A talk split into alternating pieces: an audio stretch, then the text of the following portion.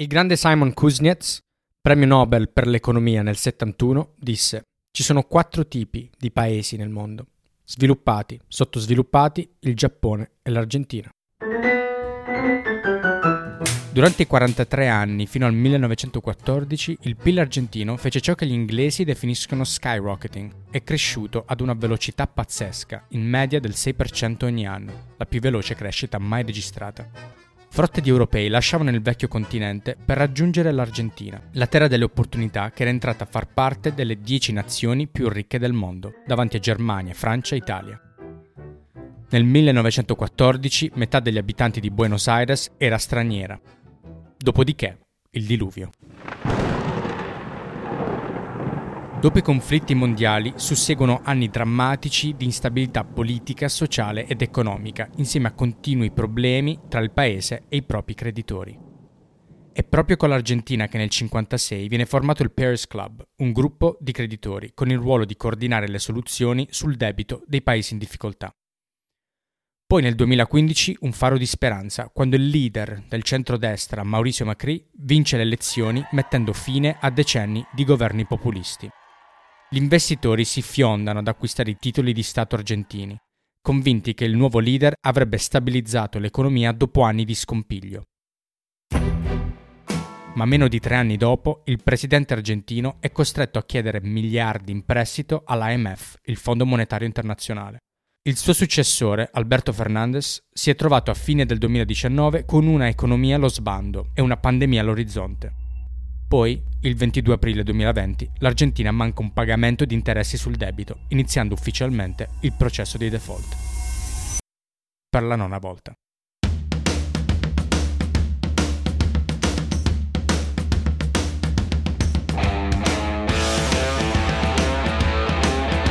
Benvenuti a Bank Station, il podcast diretto da due analisti della City of London. Ogni mese vi accompagneremo attraverso i trading floor e le meeting room dei colossi di Wall Street e della City, dove l'elite della finanza mondiale si riunisce per discutere le strategie per battere il mercato. Vi trasporteremo attraverso ciò che sta accadendo nel mondo della finanza, passando per secoli di storia economica, raccontando e traducendo in chiaro per voi le news economico-finanziarie. Siamo Gianmarco Miani e Francesco Namari, and the next stop is Bank Station.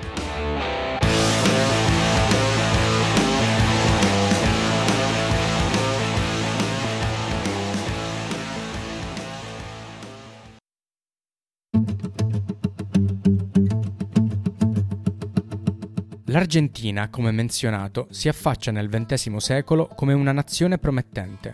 Trainata dal suo incredibile export alimentare, il suo reddito pro capite era il 92% della media delle 16 economie più ricche.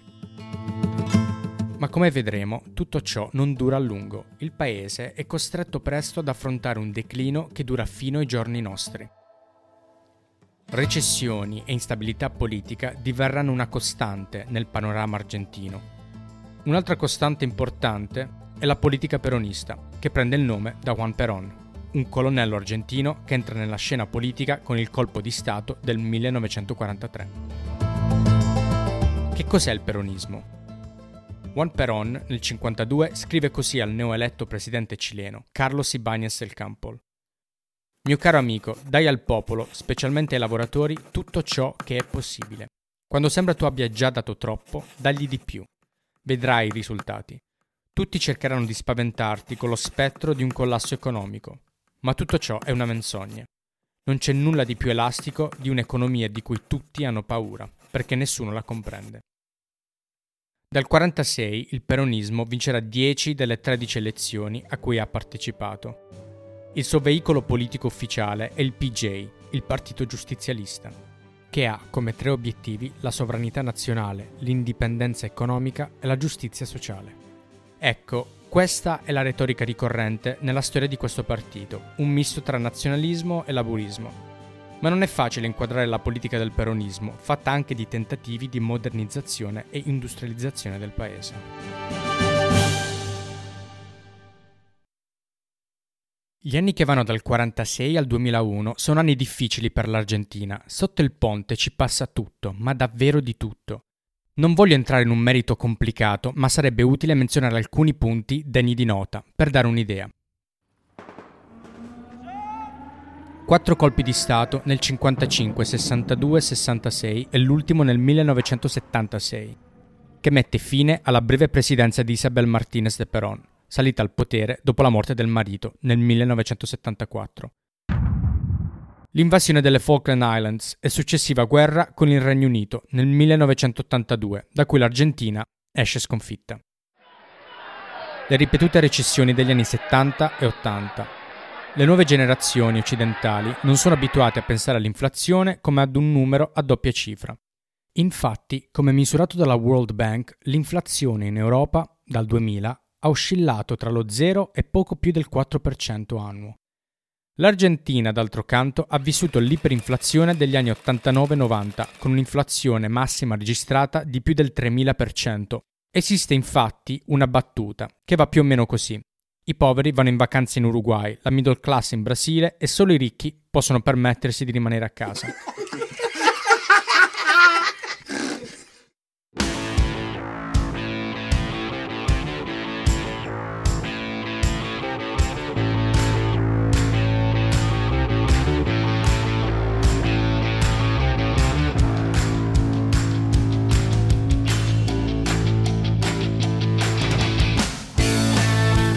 Negli anni 90 però al governo ci va il peronista Carlos Menem, che governa fino al 1999 con idee economiche diverse da quelle espresse dai suoi predecessori.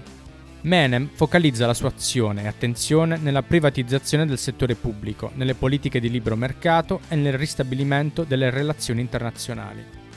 L'economia sembra riprendersi, infatti molti prevedevano una piena ripresa già a fine 1999. Da qui a capire come sia arrivato il default del 2001-2002 non è semplice. Alcuni economisti puntano il dito verso le politiche monetarie ed il cambio fisso tra peso e dollaro americano. Avere un tasso di cambio fisso prevede coordinare le proprie politiche monetarie con quelle di un altro paese, in questo caso gli USA. Cosa succede quando il paese in questione è significativamente diverso da un profilo politico, economico e culturale? Altri guardano al management delle politiche fiscali come il grande problema.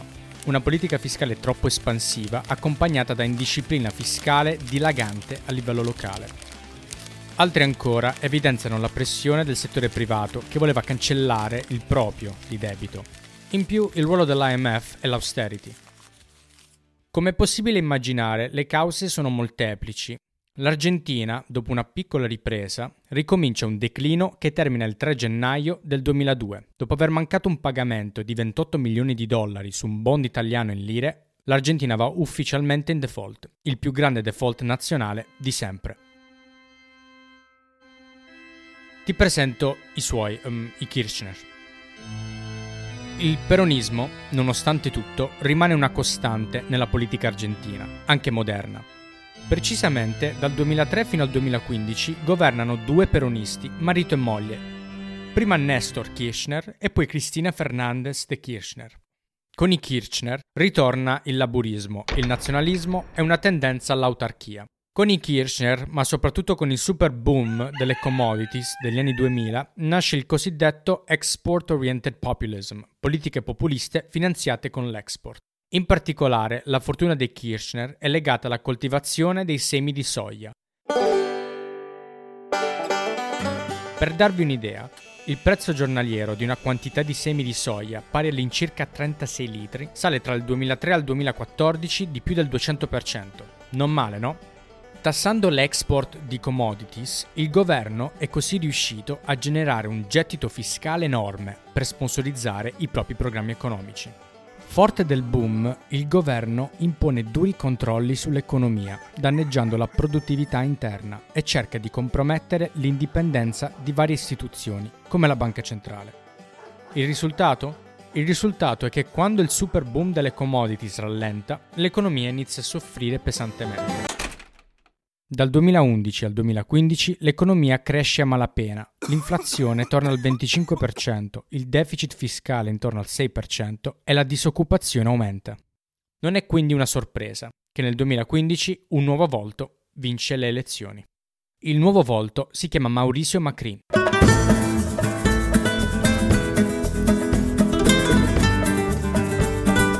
Businessman argentino, istruito negli USA alla Columbia e presidente del Boca Juniors.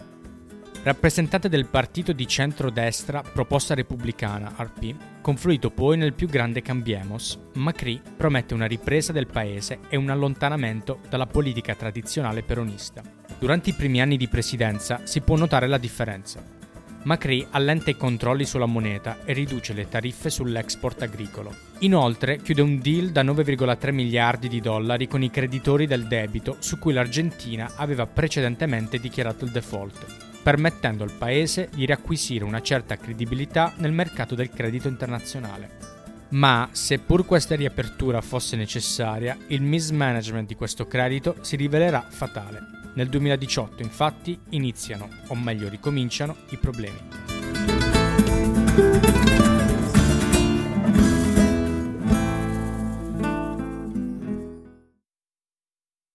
Non è del tutto chiaro cosa ha provocato a maggio del 2018 una improvvisa fuga di capitale dal debito argentino.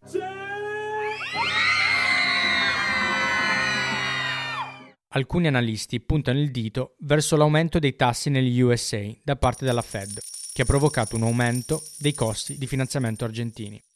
Molti però ritengono che la fuga di capitale non fosse in realtà razionale, ma causata da un effetto gregge, il debito argentino era infatti moderato e sostenibile. Il governo però non è senza colpe. Una su tutte, la crescita di debito denominato in valuta straniera. Dopo la riapertura del paese al credito internazionale, il debito denominato in valuta straniera passa dal 35% del PIL a gennaio 2016 fino al 60% del PIL ad aprile del 2018.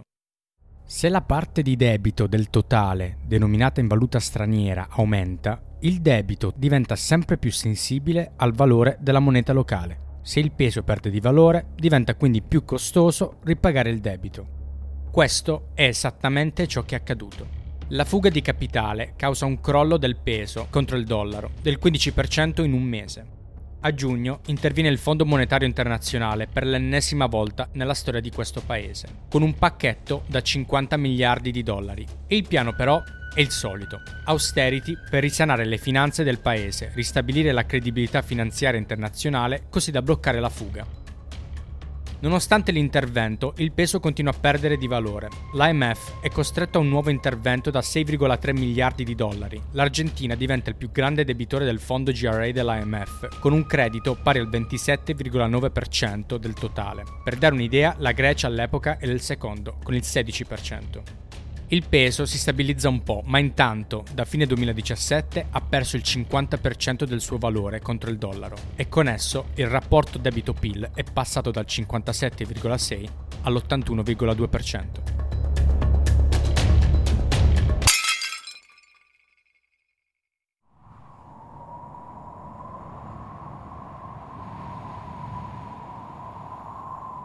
Nel 2019 la situazione non migliora gli investitori internazionali hanno paura che, con un'economia in recessione da due anni, la popolarità di Macri sia crollata e che possa perdere le elezioni. Ad agosto il rivale peronista Alberto Fernandez, appoggiato dall'ex presidente Kirchner, vince le primarie. Questo aumenta il panico tra gli investitori internazionali, timorosi di un ritorno alle politiche peroniste. A fine anno le elezioni. Macri è sconfitto. L'Argentina torna ad essere peronista.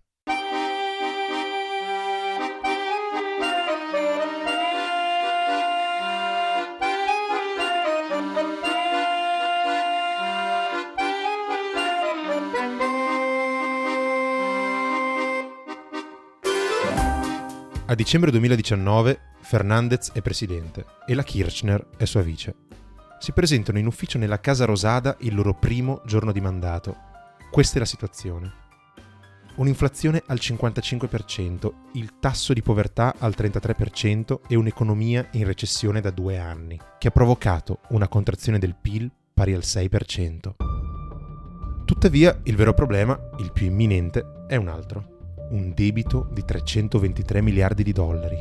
Nel 2020 ci sono diversi pagamenti che devono essere versati ai creditori internazionali.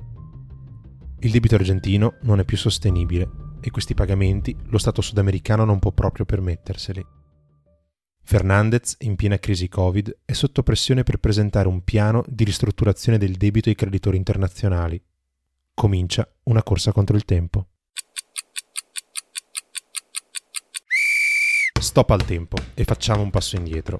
Lasciamo per un attimo Fernandez e Kirchner nella Casa Rosada a sbrogliare la matassa che è quel casino di paese e cerchiamo di capire cosa significa ristrutturare il debito di una nazione. Cominciamo con l'identificare le componenti del debito.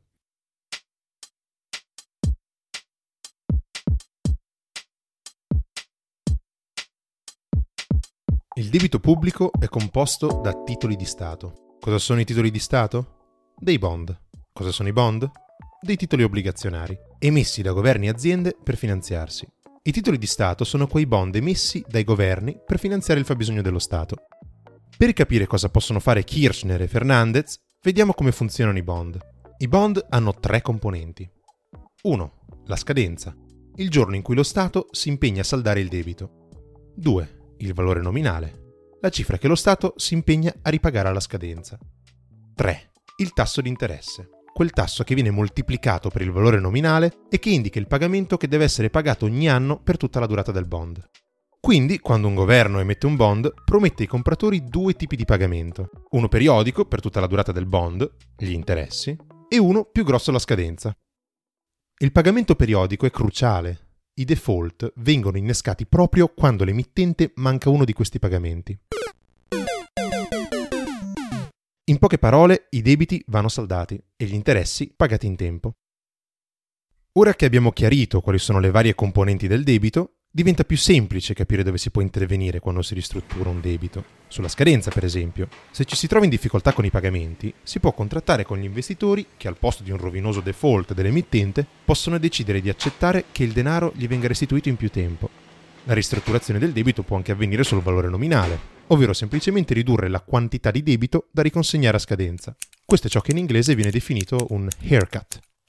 L'haircut può venire applicato anche ai pagamenti periodici si può decidere di tagliarli per un periodo, per renderli più sostenibili, magari aumentandoli di nuovo in futuro.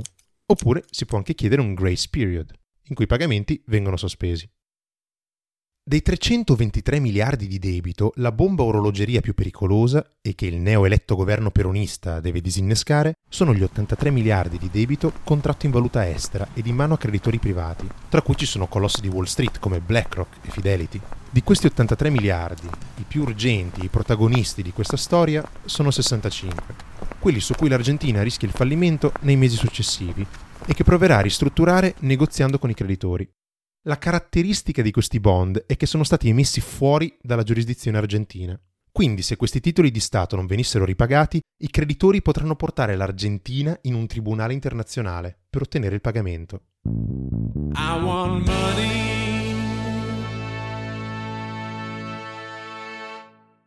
Questo capitò nel disastroso fallimento del 2001, in cui dei fondi aggressivi e speculativi chiamati vulture funds, i fondi avvoltoio, comprarono a pochi soldi i bond argentini in default e portarono in tribunale il governo argentino, cercando di spremere il più possibile il capitale promesso. Il 2001 si concluse con la chiusura dei mercati internazionali per l'Argentina. Per oltre un decennio l'Argentina non ha avuto accesso ai mercati internazionali per finanziarsi. In piena emergenza economica e in piena pandemia, vedersi chiudere nuovamente il rubinetto dei fondi internazionali non è di certo nei programmi.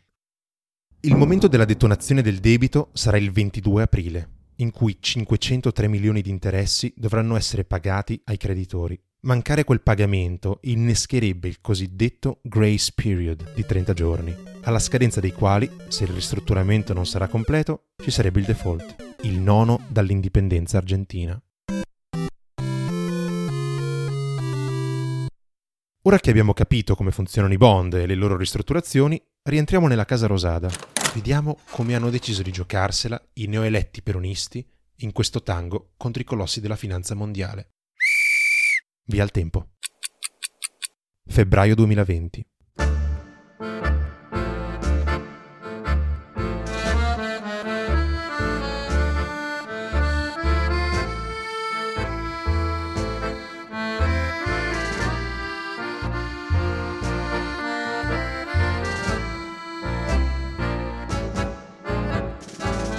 Febbraio il governo argentino pubblica una timeline delle negoziazioni.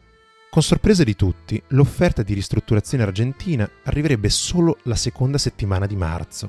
Tardi, molto tardi se si vuole trovare un accordo entro la scadenza del 22 aprile ed evitare il default.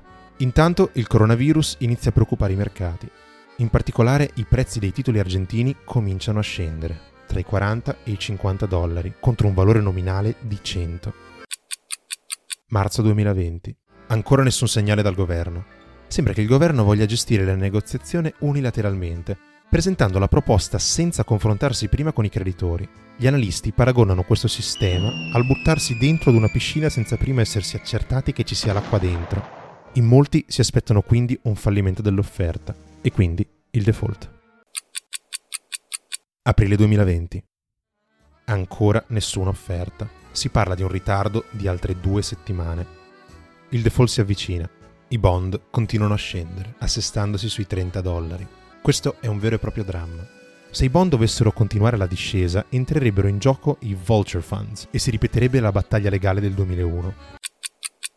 Il 16 aprile arriva l'offerta, presentata in maniera sgarbata. Prendere o lasciare. Vediamo cosa comporta. Sospensione di ogni pagamento degli interessi per tre anni. Dal 2023 ripartiranno gradualmente da un interesse dello 0,5% fino a raggiungere dopo anni il 4,5%. In più verrà applicato un haircut agli interessi del 62%. Infine viene richiesto un haircut da 3,6 miliardi sul valore nominale del debito. Il ministro delle finanze argentino conclude con la frase L'Argentina non può pagare nulla, né oggi e nemmeno per diversi anni. Per capire l'entità del taglio, prima la media dei pagamenti era del 6,6%, ora sarebbe solo del 2,3%, una proposta che significherebbe per gli investitori recuperare circa 32 centesimi per ogni dollaro di credito verso l'Argentina. Il governo dà ai creditori 20 giorni per decidere.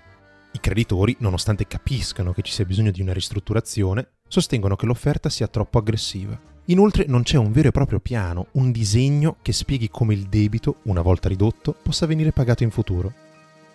Sale la paura che il paese stia andando verso l'ennesimo default. I creditori, due giorni prima del pagamento del 22 aprile, rifiutano l'offerta. Rifiuta il cambio e vado avanti. Lo ringrazio. Due giorni dopo, mancando il pagamento di 503 milioni, l'Argentina innesca il grace period. 30 giorni per trovare un accordo, altrimenti sarà default. Maggio 2020. Nessuna delle due parti avanza di un centimetro. Secondo i creditori, finché il governo insiste che non si possano aggiustare i termini dell'offerta, c'è poco da discutere. 8 maggio. Deadline per accettare l'offerta. L'Argentina ricorda bene cosa è successo dopo il default del 2001, una decade di isolamento dai mercati internazionali. Il governo decide quindi di estendere la scadenza fino al giorno dell'eventuale default, il 22 maggio. Ancora niente. Il 22 maggio l'Argentina fallisce per la nona volta. Giugno 2020. Creare un precedente con un disastroso default argentino potrebbe essere una soluzione per i creditori, così gli altri paesi ci penseranno due volte a presentare un'offerta del genere. Ma in questo modo Wall Street prenderebbe il ruolo di istituzione diabolica, in un mondo in cui è già il sospetto numero uno, dopo i danni causati dalla crisi del 2008. D'altra parte, il governo deve riconoscere che entrambi i partiti devono condividere rischi e benefici L'Argentina deve far ritornare la fiducia nel paese, lavorando insieme al Fondo Monetario Internazionale e ai suoi creditori, ad un programma che porta ad una prosperità permanente, non mettere una pezza fino alla prossima crisi. Quindi, nonostante il fallimento, entrambe le parti si siedono nuovamente al tavolo. Sono entrambe decise a dare qualche concessione. I creditori, capitanati dagli hedge funds e dagli investitori istituzionali, offrono 36 miliardi di sollievo al debito argentino, spalmati nei nove anni successivi, il governo, dalla sua, accorcia il periodo senza pagamenti di un anno, dal 2023 al 2022. Aumenta anche la media dei tassi che pagherà in futuro e riduce l'haircut che aveva precedentemente applicato al valore nominale del debito. I bond cominciano a risalire di prezzo, nonostante il default. C'è ancora una discrepanza tra le due offerte. l'offerta del governo argentino significherebbe per i creditori recuperare 46 centesimi per ogni dollaro di credito, mentre l'offerta dei creditori sta tra i 53 e i 58 centesimi. Viene in soccorso il Fondo Monetario Internazionale, che secondo le sue stime sostiene che sarebbe impossibile per l'Argentina offrire più di 50 centesimi per ogni dollaro se si vuole tenere il debito ad un livello stabile. Purtroppo però, ad oggi, un accordo ancora non si è trovato. L'unico programma moderno di sollievo del debito basato su un trattato internazionale è il London Agreement del 1953 sul debito di guerra tedesco. Il trattato, che portò tutti i creditori ufficiali e privati della Germania dell'Ovest al tavolo delle trattative, perdonò alla Germania il 50% del debito contratto prima del 1933 e dopo il 1945. Tra le altre clausole importanti, permetteva alla Germania di interrompere i pagamenti nell'eventualità di un deficit commerciale. Inutile a dirsi, il programma è stato un successo. I meccanismi di sollievo e ristrutturazione del debito dei paesi in via di sviluppo, nati nella seconda metà del Novecento, come il Paris Club e il London Club, sono frammentati e pieni di difetti. One. Spesso le ristrutturazioni avvengono troppo tardi. Nessuno ha un incentivo a lanciare l'allarme. I creditori hanno paura ad esempio di una haircut, i debitori che la crisi peggiori. Two. La soluzione proposta è sempre la stessa, austerity. Per ripartire e ripagare il proprio debito, questi paesi hanno bisogno di far ripartire l'economia e gli investimenti. Troppo spesso invece il focus è sulla contrazione delle spese e dell'import. Three. Spesso i creditori non vogliono cooperare. Con l'aumento di fondi privati tra i creditori, i diritti dei paesi debitori sono diminuiti e sono cresciuti i vulture funds.